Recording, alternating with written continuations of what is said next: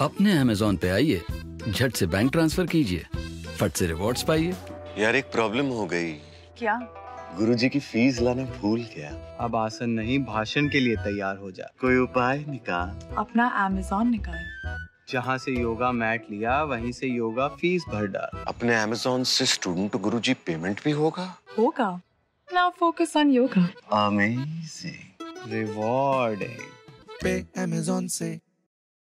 मेरे प्यारे देशवासियों, हमारी संस्कृति में ऐसी चीज़ों की भरमार है, जिन पर हम गर्व कर सकते हैं और पूरी दुनिया को अभिमान के साथ दिखा सकते हैं।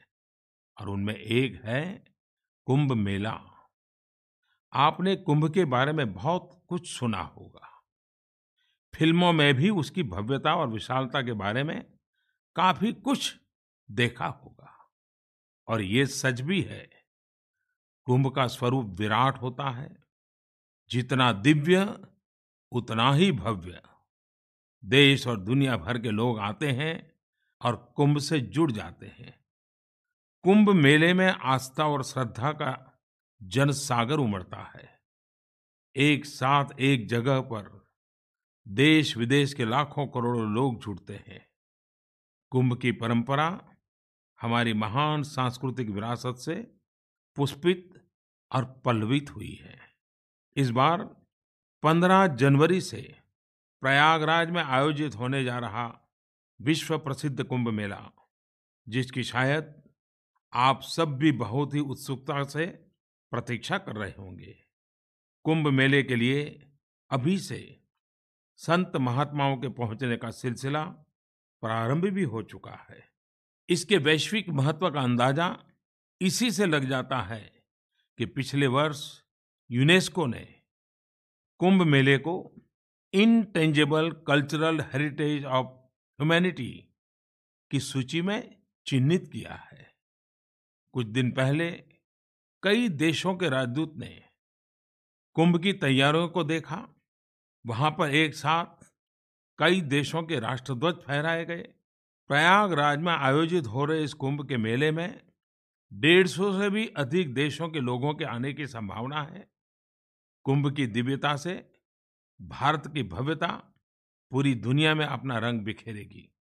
कुंभ मेला सेल्फ डिस्कवरी का भी एक बड़ा माध्यम है, जहाँ आने वाले हर व्यक्ति को अलग अलग अनुभूति होती है।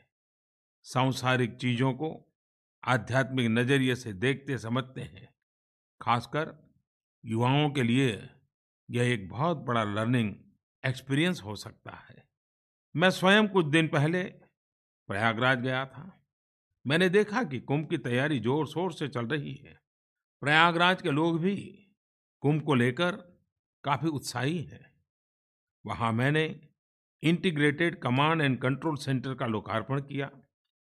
श्रद्धालुओं को इससे काफ़ी सहायता मिलेगी। इस बार कुंभ में स्वच्छता पर भी काफ़ी बल दिया जा रहा है। आयोजन में श्रद्धा के साथ साथ सफ़ाई भी रहेगी तो दूर दूर तक इसका अच्छा संदेश पहुंचेगा। इस बार हर श्रद्धालु संगम में पवित्र स्नान के बाद अक्षय वट के पुण्य दर्शन भी कर सकेगा। लोगों की आस्था का प्रतीक यह अक्षय वट सैकड़ों वर्षों से किले में बंद था, जिससे श्रद्धालु चाहकर भी इसके दर्शन नहीं कर पाते थे।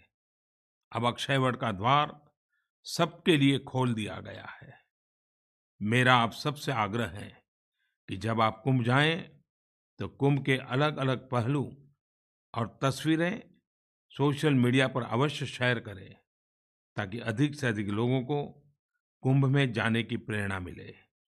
आध्यात्म का ये कुंभ, भारतीय दर्शन का महाकुंभ बने, आस्था का ये कुंभ, राष्ट्रीयता का भी महाकुंभ बने, राष्ट्रीय एकता का भी महाकुंभ बने, श्रद्धालुओं का ये कुंभ, वैश्विक टूरिस्टों का भी महाकुंभ बने, कलात्मकता का ये कुंभ, सृजन शक्तियों का भी महाकुंभ बने।